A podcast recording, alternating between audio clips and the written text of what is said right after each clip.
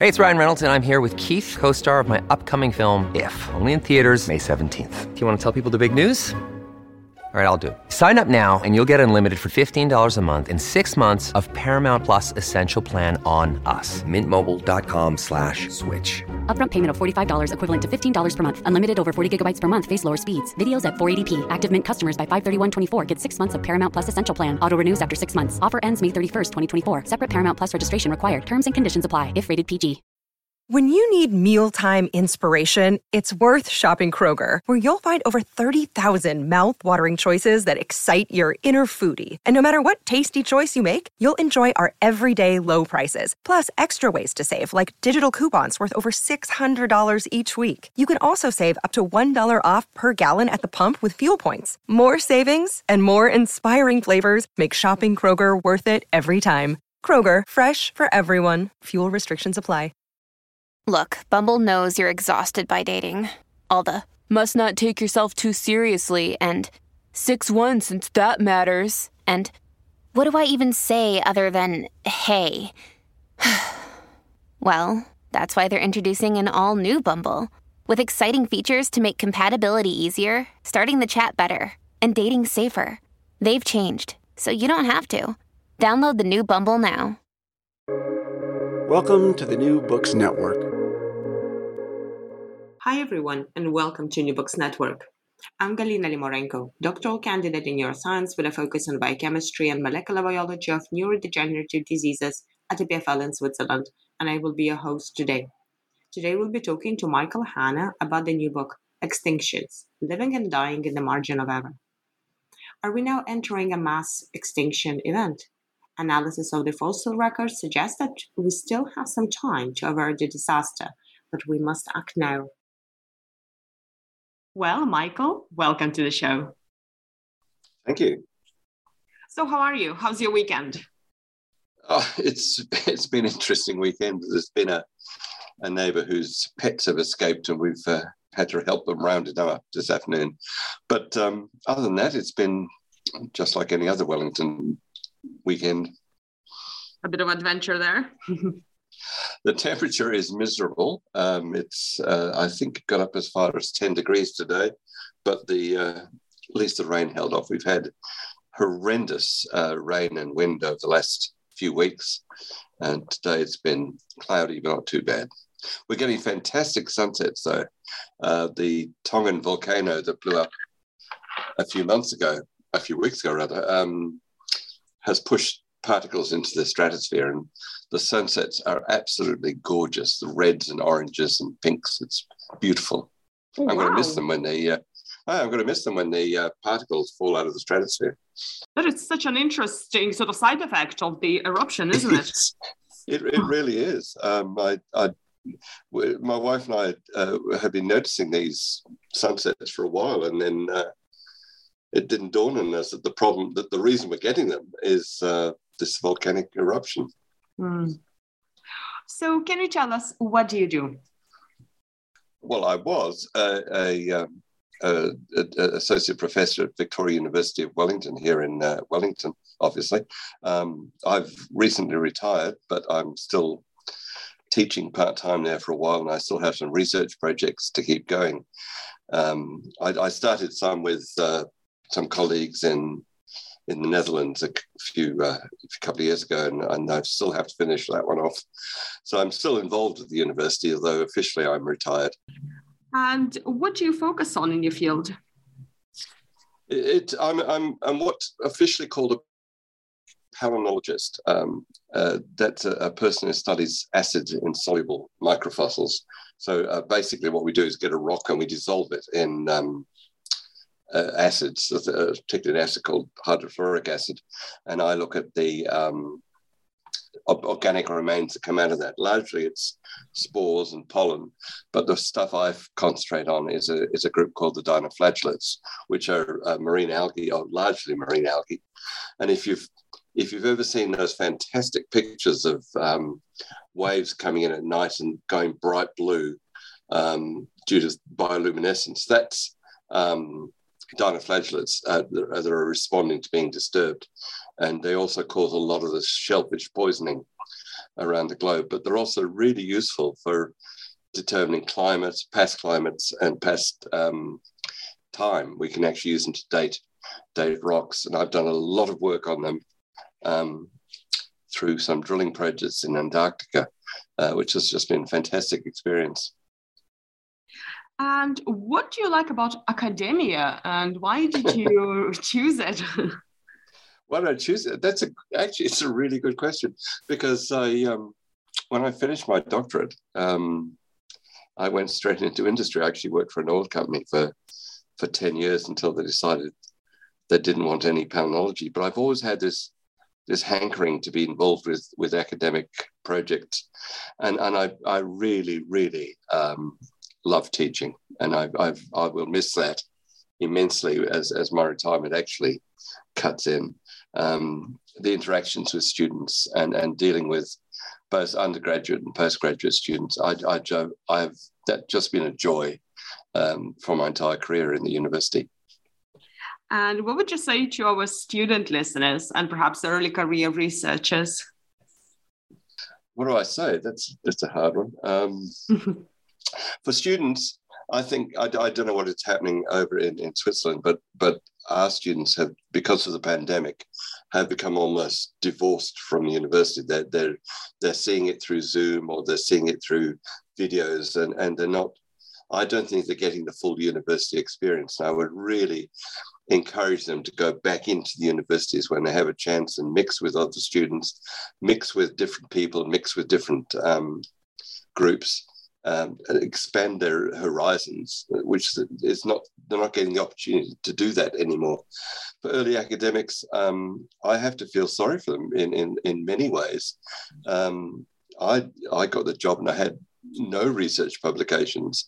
Nowadays, the, the, the is so driven by publications mm. that um, it's really difficult for them to to actually get a, a position at the university. At, at, a university, I know that uh, a, a ex PhD student of mine has done. Um, she's got a really good position now, but um, it, she had to leave New Zealand to do it because um, there's just nothing available to her at all in New Zealand. And that's I found that really quite sad. So your latest book is Extinctions, Living and Dying in the Margin of Error. So how did you go to writing it? it's uh, it's been an interesting journey. Um, I, I, had a friend who worked at, at Victoria many years ago, um, and we used to run joint uh, courses together. He was in the philosophy department. I was in geology, but he, he is an extraordinary person. He um, knew more about biology and geology than a lot of people I knew. And, and we, we used to do joint courses on mass extinctions. And he, he said to me one day, you know, you really should write a book about these things. And it sort of hit me in the back of the head and it sat there for a while. But there are an awful lot of books about um, mass extinctions, about what caused each one of them, and they they sort of work through them. And there are some very good ones. So I thought, no, that's not really a, a goer. That's not really going to be a possibility. So I, I still had this now this seed planted for writing a book. So my original plan was to write this enormous magnum opus discussing um, the entire history of diversity through time, from the earliest life through to the present day. Um, and it it became quite clear quite early on that this was too big a job for, for one person, and mm. it would require a a, a, um, a, book about you know twice the size of War and Peace. But there was also a, a guy who worked with me from the Auckland University Press who kept saying, "Well, why would people want to read this? Why would people want to read that?" And he made me trim it down and and finally focus on um, what what ended up in the book, and that I guess I've been seriously writing it for uh, two two years before it, it, it's actually been published. But the interesting thing is, I've just, as I said, I've just retired from my position, and I've been going through all my old files, old notes, lecture notes, going back many many years, and I, I realize now I've been writing this for 30 years. Mm-hmm. Um, it, it's it's the stuff that's in there is reflected very much in the um, in, in the lectures I was giving when I first arrived, yes, it's changed a lot. I mean, we, we the science has moved on enormously since then. But the ideas, the, the, the, interconnectedness of things, which I think, I hope comes through the book, um, are all there in my in my lectures. That I was quite taken aback when I found that. All right, so let's jump right in. So can we start with a very basics and easiest question, I suppose? what is a mass extinction event? The the the, the definition I use is um, a, a, drop in diversity, a significant drop in diversity in more than one major group over a wide geographic area that is relatively fast. No, no, not instantaneous, but fast. Um, and I, th- I, think mass extinctions were first sort of brought into the into absolute focus by by a, a, a, a couple of paleontologists called Raup and Stanley, who published a paper when they plotted all the level of extinctions against time.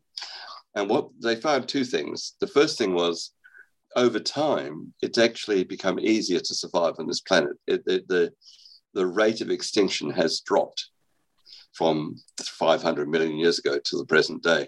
Mm. But superimposed on that, they found five really massive increases in, in um, extinction above the average background level. And they've become now known as the Big Five. Um, since then, I, I think a lot of people have been working on, on levels of extinction, and some people now recognize up to 19 major uh, falls in biodiversity over the last 600 million years. So they're not, we're not, we shouldn't confine it to the five, although I use that term all the way through the um, through the book. I do flag quite clearly that there are more than five. It's just a, a nice, easy way of referring to them, big ones. So, what are some of the ways and approaches that uh, you use, and also scientific techniques to study the mass extinction events? Because presumably the species they die all the time, don't they? They do, um, and, and far better uh, numerical paleontologists than I am have, have, studied this. There are some, uh, I think I review about three of them in the book, some really major um, advances being made in understanding the rate at which extinctions occur in the fossil record. And it's, it's to do with the quality of the record improving once you hit 600 million years ago. It's to do with our ability to statistically analyze that record, and that's improving all the time. Um, and they're really looking at the number of uh, not necessarily species because that's hard to do, um, but but higher level taxa, things like genera and families going extinct uh, over a period of time. And of course, the latest iteration of that is that there's a Chinese group who have um, applied a supercomputer to the whole problem and have come up with what I think is, is an extraordinarily detailed um, patterns of, of, diversity changes over, over the time. Um, so it's, it's a matter of, of looking at the number of these groups going extinct per unit time. It's to do with a statistical ability to analyze this data and, and to remove biases that are built into the record. And then finally, we're, we're starting to apply supercomputing to the whole thing. And I think that's going to be um, really is going to open up the field enormously. Does that include all of our biomes, uh, like terrestrial and aquatic? It's that's that's a that's a, also a very astute observation. The fossil record is um, is biased, but it's biased in a very predictable way. We know that the majority of fossils that we find are marine and they're hard-bodied, so we they're, they're mm-hmm. dominantly shellfish and, and and material like that. Um, we have very good records of terrestrial material, that's spores and pollen, uh, vertebrates, dinosaurs, and that, that sort of stuff. But undoubtedly, um, these records are biased towards marine fossils. Um, but I think there's enough, we understand enough now of the um, terrestrial records to, to see these things working in parallel. Um, it, it is a, a, as I said, it's a bias. but it's a bias we understand and can cope with. So, what is the earliest extinction event that we know of? Um, I have to think back now. It's the end uh, end Devonian. Um, I have a, a, a thing about um, calling it uh, a mass extinction, like the, the, the Cretaceous Tertiary boundary. It's slipped into the wrong terminology. Uh, the, the, there used to be a. This is a, an a side issue, and I think there's a huge footnote in the book to, to cover it. Um, it used to be called the Cretaceous Tertiary Boundary. That was when all the dinosaurs died, and, and it was colloquially known as the KT because they were the symbols for the um, two boundaries. But the powers that be have got rid of the tertiary. Now we have uh, the Paleogene. So it's now the KPG, and I really hate that. So it, I always refer to them the end. So we're talking about uh, end, um, end Devonian, end um, Ordovician, end Permian, end Triassic, end, end Cretaceous. The end of end Ordovician is the first of the whoops, am I the end Ordovician is the first of the big five, and then it's end Devonian, end Permian, end Triassic, and end Cretaceous. And of course the end Permian is the big one. That's uh, we're looking at estimates up to about 96% of at least marine animals going extinct at any one time. And there are similar changes to on land, but it's a little harder to um, actually say exactly how many are going extinct there. So, what are some of the extinctions that really fascinate you? There's two that, that, fascinate me. One is, and I, again I cover them in the book. One of them is, is the end Permian, it, because it's so big. It, it is just, I I really can't get my head around what the world would look like um, if you lose 96% of the species on it. Okay, that's mainly marine, but we know it affected the plants, we know it affected the uh, terrestrial animals.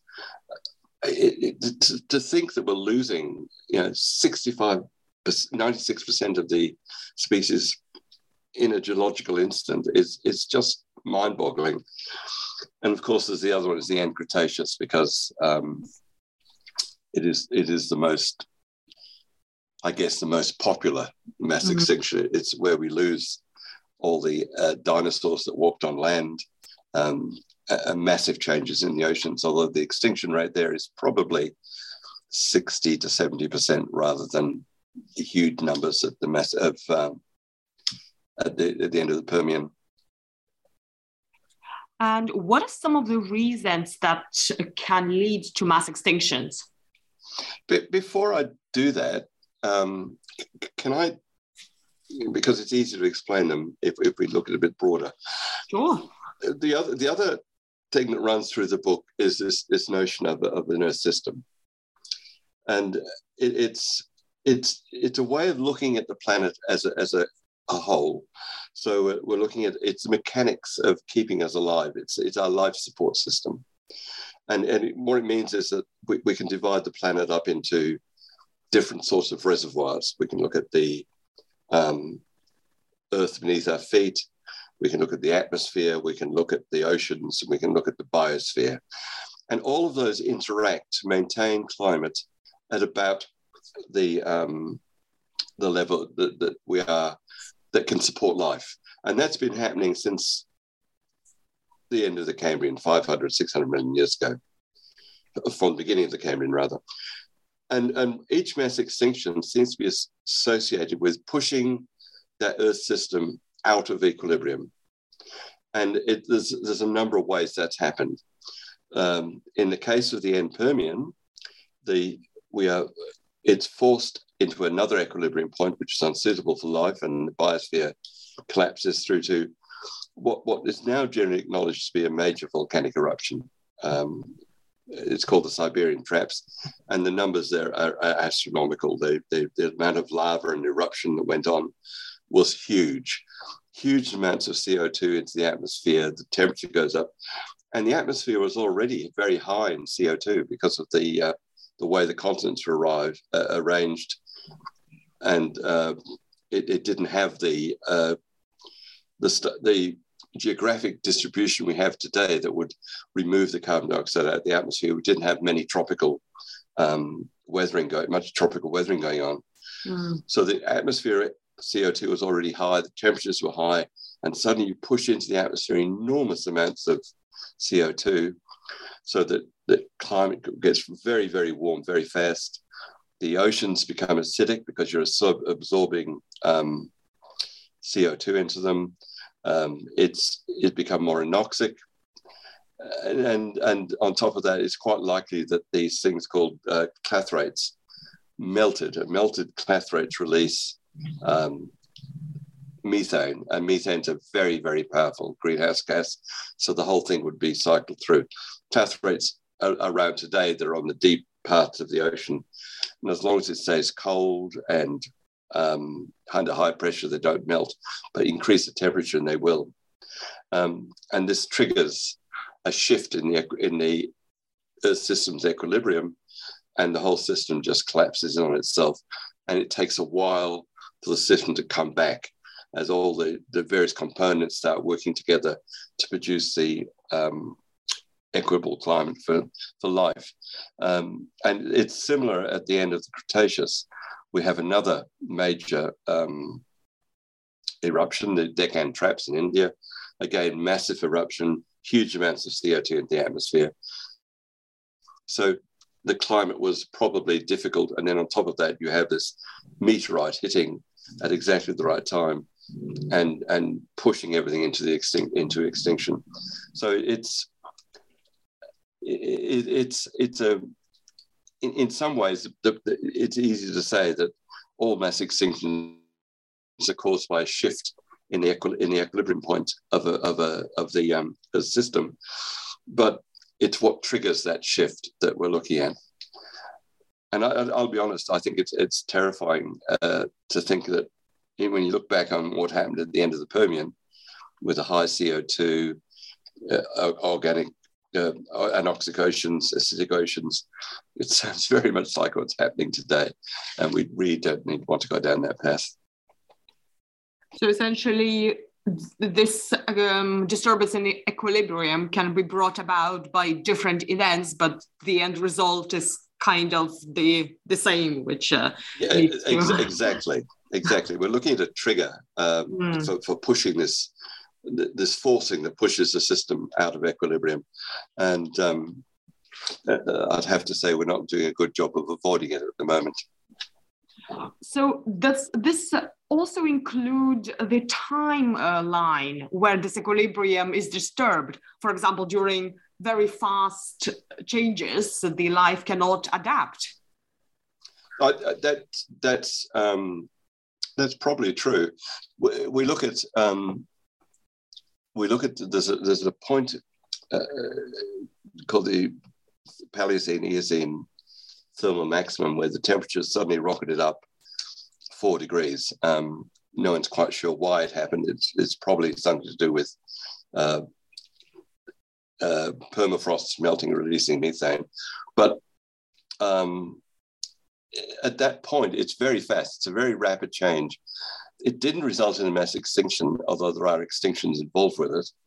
But what it did do was change things like the distribution of animals. The tropical belts expanded, so all those all those animals managed to track the um, the changes. It's only when it becomes too fast and too far that these animals can't do it, and uh, the equilibrium shifts, and and we have mass extinction. And how does the world look after the mass extinction? What do we know from uh, uh, from the history? That's what I was saying earlier. I, I, really can't imagine a world where you're looking at, at, at, at say, the end of Permian, 96% of, of, of animals and plants just disappearing. I, I mean, I've seen pictures of, of people trying to, to illustrate it. And, and one of them was a, a fully functioning reef before the um, for the extinction event. And after the extinction event, there's this sandy bottom with a couple of shells and maybe a fish swimming over it. And on land, there's um, they had a picture of rotting vegetation that had died during the during the extinction event, with these um, animals crawling all over them. um, looking very despondent, I'd have to say. So I, I, I, just can't imagine it. I really, I really can't see in my head what, what you look at a tropical reef today, and, and it's full of biodiversity. It's full of animals living in the crevices, corals, and yet all the reef, reefs were wiped out at the end of the Permian, and they didn't come back for 20 million years. Um, I just find that extraordinary. And as I said, I have no idea what. Well, I can imagine it, but it's it's it's really horrific. 20 million years. So does it take that long for the life to reinstall itself? Not necessarily all life, but certainly the reefs did. Mm. Um, the reefs uh, the, in, the, in, the, late Permian, the reefs were dominated by two fossil groups, two uh, coral groups, uh, tabulates and rugosa corals, and they just wiped out. And it took 20 million years for a new group, these Scleractinians, to evolve. Other times it's it's faster. I think um, there, are, there is evidence that following the end of the Cretaceous, it's about a million years to mm. um, to come back online.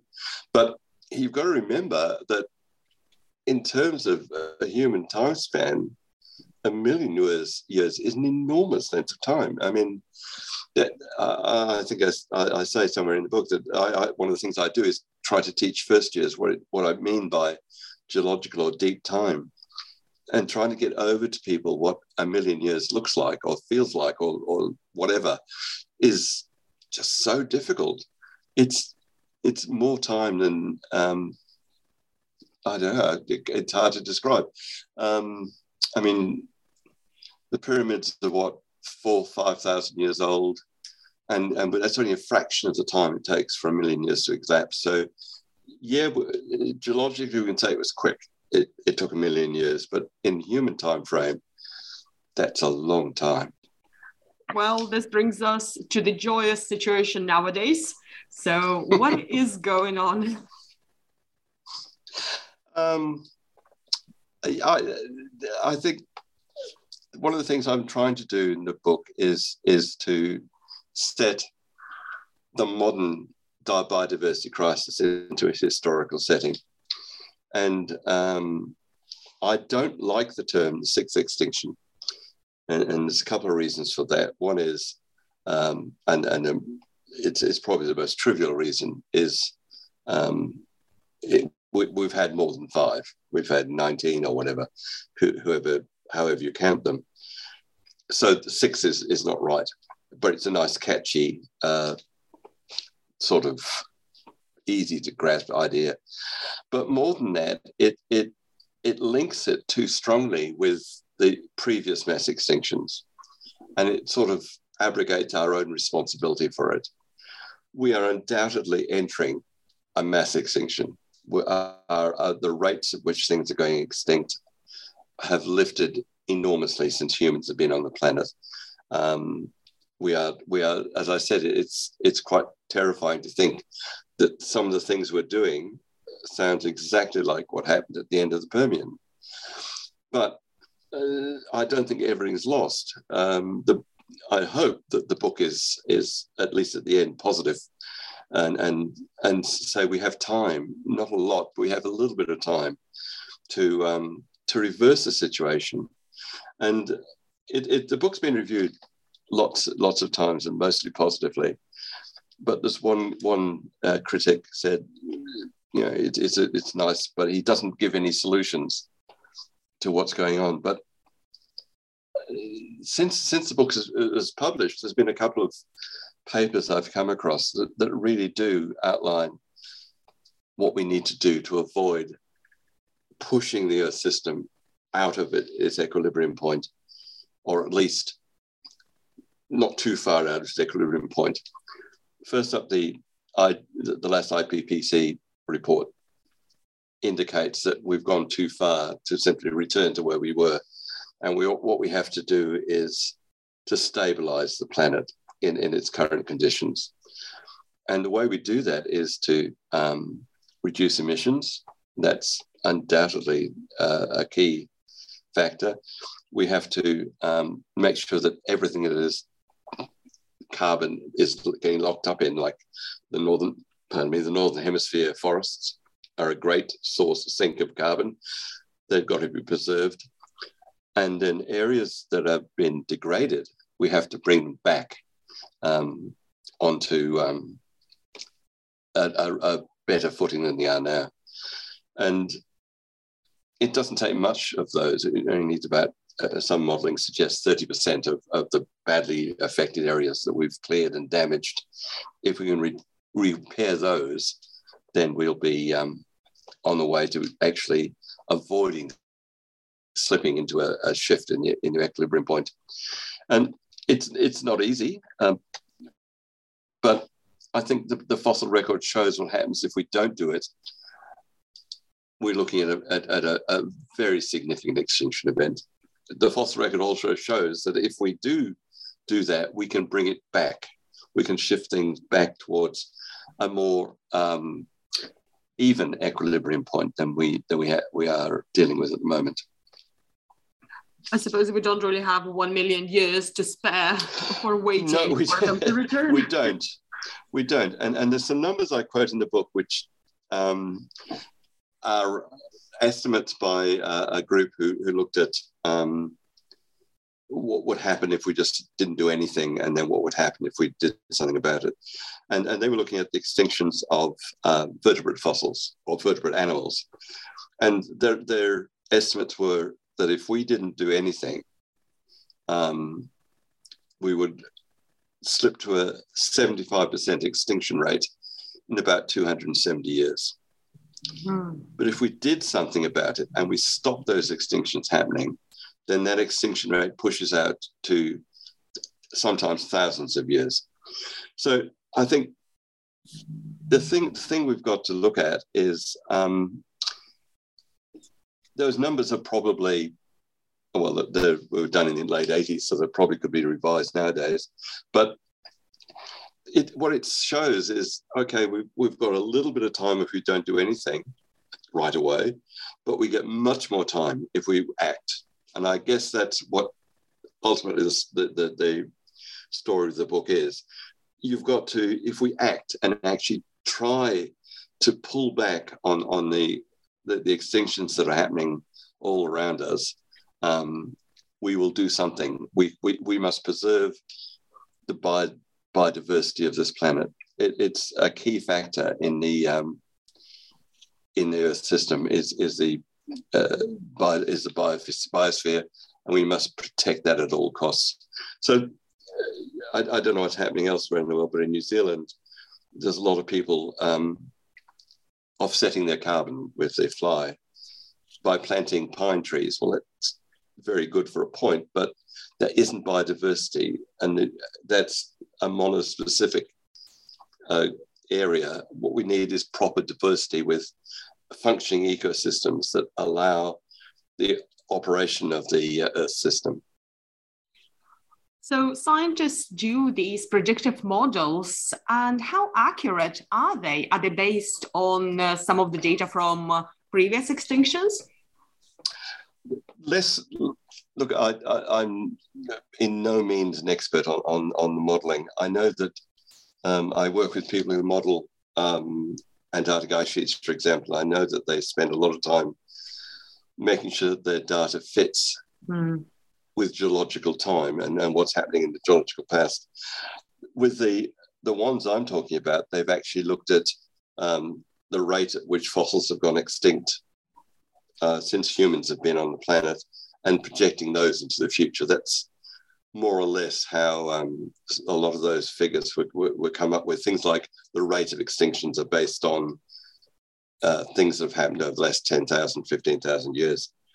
Um, for the when they're projecting into the future, these are slightly different techniques. They actually um, work out the rate of things are going extinct now and project that into the future. But um, yeah, they do require um, a, a, fair bit of work from the fossil record. It's not easy stuff. I mean, it's it, we don't have a great record of um, the last ten thousand years, but it's it's all we have. This episode is brought to you by Reese's Peanut Butter Cups. In breaking news, leading scientists worldwide are conducting experiments to determine if Reese's Peanut Butter Cups are the perfect combination of peanut butter and chocolate. However, it appears the study was inconclusive, as the scientists couldn't help but eat all the Reese's. Because when you want something sweet, you can't do better than Reese's. Find Reese's now at a store near you. So, in general, we tend to focus on this sort of eccentric megafauna and uh, big fossils. So, how important for us uh, to think about extinction of, say, insects and smaller critters? I think that's absolutely imperative. We, we tend to, I mean, when you talk to someone about um, mass extinctions, um, they all want to talk about dinosaurs. Uh, but in fact, it, it's things like insects and, and uh, fungi and uh, plants that maintain that ecosystem, that maintain the biodiversity that allows the Earth system to, to operate fully. You know, you could probably survive without dinosaurs, but you probably couldn't survive without insects. Mm. Um, so I think it's it's quite obvious. You know, let me go back. It's quite understandable that people um, want to look at dinosaur extinctions that are big and they're charismatic. But you mustn't lose track of the fact that we're looking at a whole ecosystem that's wiped out in these mass extinctions, not just um, uh, dinosaurs or flying reptiles. And they are vitally important. I mean, I think it's it's become increasingly obvious that, that insects, of all things, are absolutely imperative to maintaining an ecosystem in balance.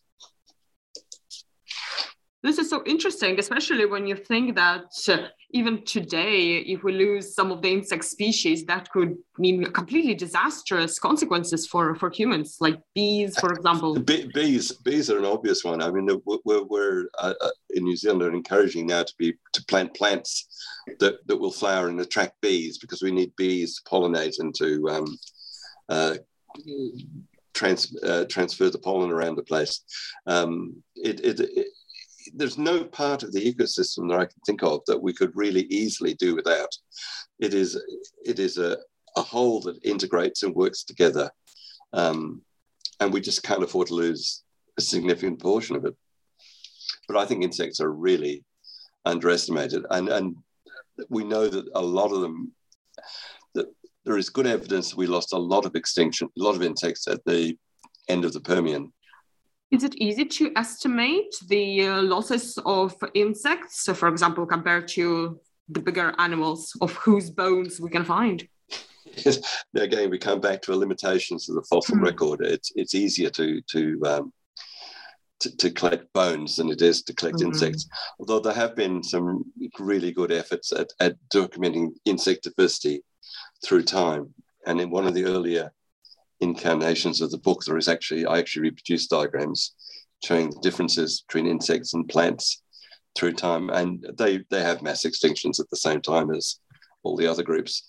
But mm. yeah, it's, it's much harder because as you said, they're just not as easy to preserve. In fact, plants probably have a better record than um, insects because spores and pollen are very easy to preserve. They're made of a substance that is um, extremely unreactive and um, easily to preserve. As I said, we get them out of the rock by dissolving the rock in hideous acids. So it's it's odd, but we can have a good record of plant material, but we don't have a good record of of, of insects.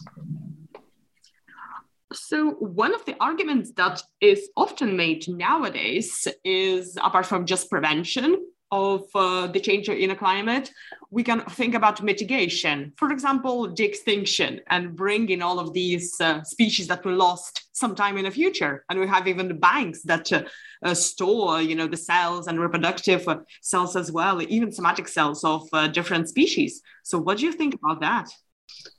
Um, I may be a little of a heretic in this situation. I think de-extinction is, is, is something we can't afford. Um, I think we have far more pressing problems than bringing back mammoths. Um, and they wouldn't be mammoths anyway. There would be some sort of hybrid between whatever mammoth genes we can recover and whatever we want to put them in. I think I look at there's as a paleontologist, there is nothing I'd like to see more than, than a mammoth striding across the, the steppes of Russia or somewhere like that. But I think there are far more pressing problems, and I'm not sure bringing mammoths or dinosaurs back to life would would solve our problems. I, would I'd much rather see us put effort and time into preserving what we already have, um, rather than bringing these things, at least in some form, back. As I said, I'm, it's not a particular popular viewpoint. I've got some people who I've got some friends who are very keen on the idea, but I I think it's a luxury that we can't afford. So, what is the importance of bringing the public into this uh, discussion and even raising the awareness of people about uh, the rates of uh, at which we're losing our species now? This ultimately, this is the reason I wrote the book. Um, the book is not a scientific um, treatise or it's not a textbook. It, it's a book that I hope the general public can read and understand. I, I, I think the more we can inform the public, the more they understand the situation they're in and possibly ways out of it, then the more pressure they can put on governments and industries to do something. I, I think if, if if they don't understand or they don't believe, then it, it's there's no reason for governments or, or industry in particular to, to shift. Mm. So, I, I, as I said, the, the, the reason that I think I aimed the book where I did is to inform the public, because I think an informed public is the key to bringing things into focus and forcing uh, change on, onto uh, in, on, onto government. Um, without that, I, I, get very down on the whole situation. And where do you want to see us head into the future? It's a good question. Well, um, first up, we have to meet the Paris Accord. I don't think there's any choice about that at all. Um, but on top of that, we then have to start thinking about how we can. We've shifted the planet a little bit in, in, the, in its, its equilibrium. We, we have to stabilize it where it is. Bringing the emissions down to the Paris Accord is one thing. Preserving the biodiversity we have is the second thing. And once we've done that, then perhaps we will maintain the situation we're in. Um, we don't want to go any further into in slipping into further into the um, uh, disequilibrium because we don't want to heat the planet up too far at all. Um, it's not going to be an easy job, and and I, as I said, there is there are times when I sit and think, you know, is it is it possible? But I think if we all give up, it'd be really quite a, a difficult situation. I think there's a lot of entrenched opinions and beliefs out there that need to change, particularly among industries who are um, either dodging the, the, the changes they have to make or ignoring them. And, and a lot of governments aren't doing um, what they what they need to do. I'm actually Australian. I was I was educated in Australia, and I was um, delighted at the last Australian election, if I'm allowed to get a little political on this thing, um, where the, the two dominant parties um, have been almost eclipsed by a group that they're calling teal candidates that reflect what the public are saying about um, climate change and the need for, for action.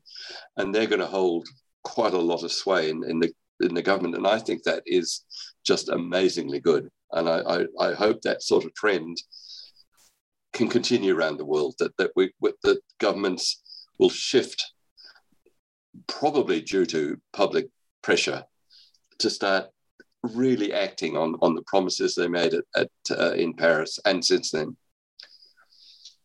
So then you're quite optimistic that uh, we will be able to come together sort of on a global scale.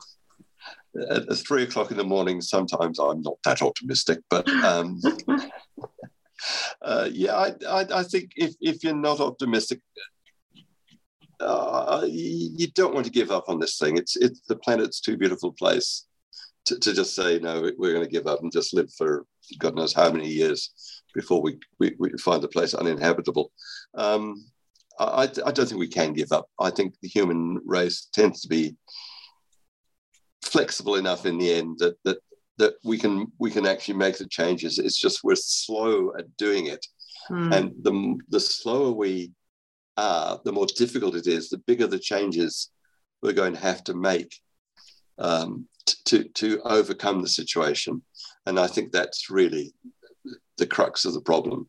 We've got to act more rapidly than we're doing now. And what discoveries in your research and your journey in writing your book, Extinctions, surprised you the most? Um, I, th- I, think of all the things that surprised me in there um, was actually looking at the red list of extinctions. Uh, and this really cemented this idea that we're not looking at the, the, the sixth extinction.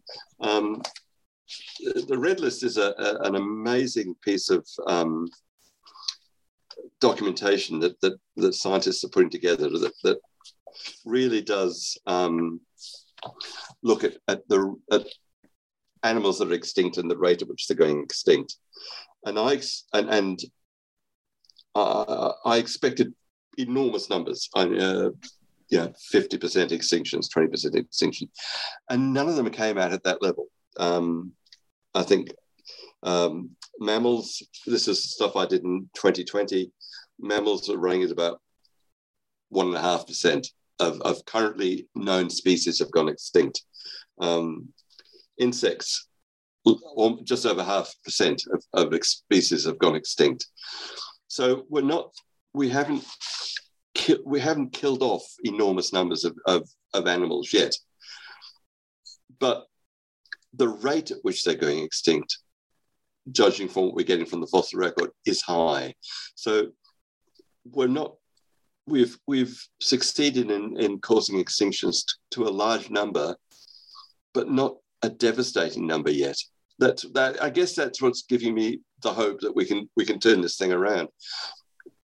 But the rate at which they're going extinct is increasing, and that's that's what we have to pull back on. And when we do that, then we we get more time to um, to actually fix the whole situation. The way you put it, we haven't yet killed off. It's quite visceral. it, well, it, it, it's it's it's we're often very polite. We talk about extinctions, but we're killing them off. Um, you know, I, I, I, I, one of my saddest pictures I've seen is a is a, a, a picture of a of a thylacine, which is a Australian marsupial wolf pacing the cage in um, a zoo in, in Hobart. And it's the last thylacine that ever existed. And it died um, probably through neglect at the zoo, actually. Uh, at least that's the rumor. And, and that's it. That species has gone. It's been killed off. And we, it was killed off not because that one species, that one individual died, but because farmers were worried that it was killing their sheep. So they were shooting them. The last thylacine died in the wild well before then. And that's in, in, inescapably sad to see this, this amazing animal stalking the cage, knowing that's it, that's the last thylacine on the planet, and it, it didn't last much longer. Uh, and I just don't want to see that again. I, that's, and we, we can rattle off others. The passenger pigeon was the same, the dodo. Um, I just don't want any more animals to go extinct if we can avoid it.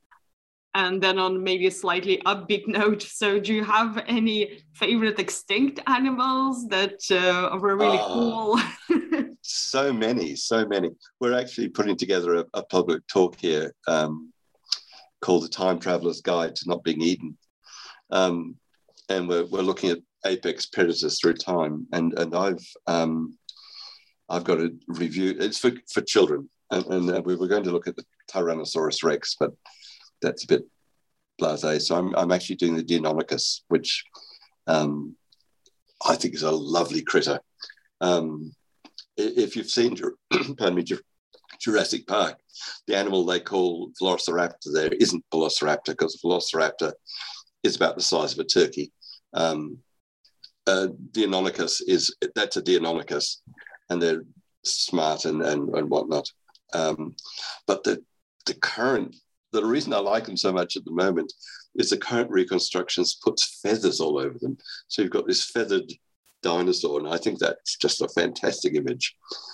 But if I had to name my favorite fossil on the planet, it's um, it's Archaeopteryx, the um, the bird from Solnhofen limestone.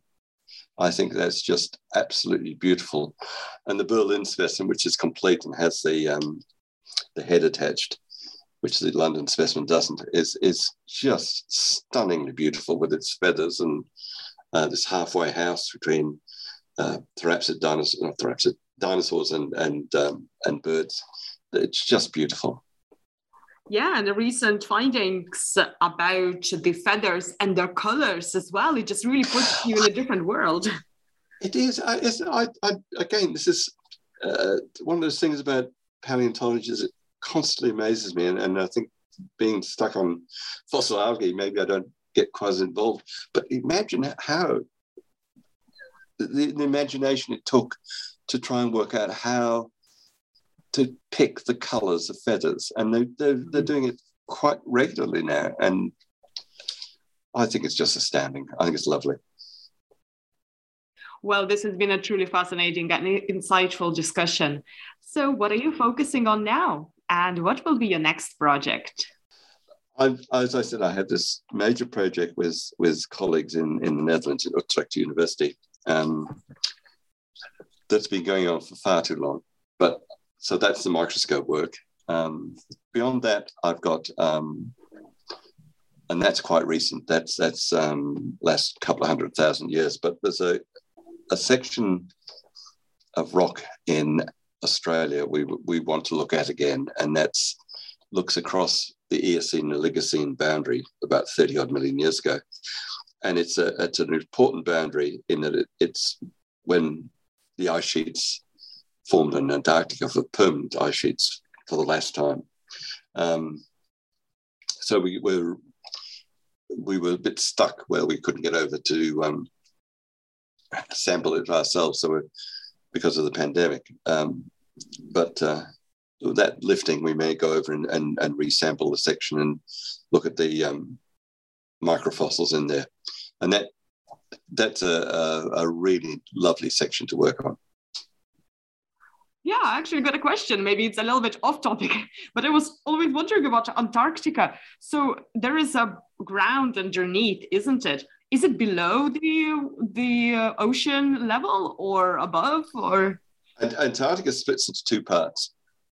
If if you look at a, at a map, it's hard to do without pictures, but um, there's a mountain range that runs across almost the entire continent called the Transantarctica Mountains.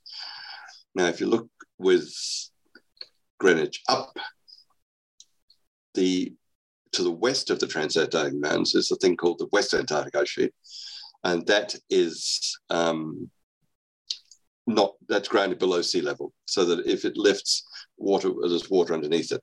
On the other side is the big ice sheet. That's the East Antarctic Ice Sheet, and that's four kilometers, four and a half kilometers thick, um, and that's um, much more stable in the west. Um, I was sitting having a, a beer with a, a, a, very, very good um, Antarctic ice sheet modeler, and he, he, he, just was talking away to someone else, and he, he just happened to say, "Oh, and the current climate, the West Antarctic sheet is cactus; it's gone, and he's got no hope of it um, surviving, and that's largely because it's um, it's not resting on it. It's it is seated below sea level, whereas the other one isn't. Um, and if that melts, we're looking at, I think, five meters of sea level rise. So we don't, not looking forward to that one. Oh, we, we cannot afford five meters. No, you don't. The other one to go because it's nearly 60. And then is it possible to find any fossils in Antarctica? Not in the ice. Oh, well, that's not true. You get a few um, fossils in the ice, but the, the projects I've been involved with actually drill through the ice.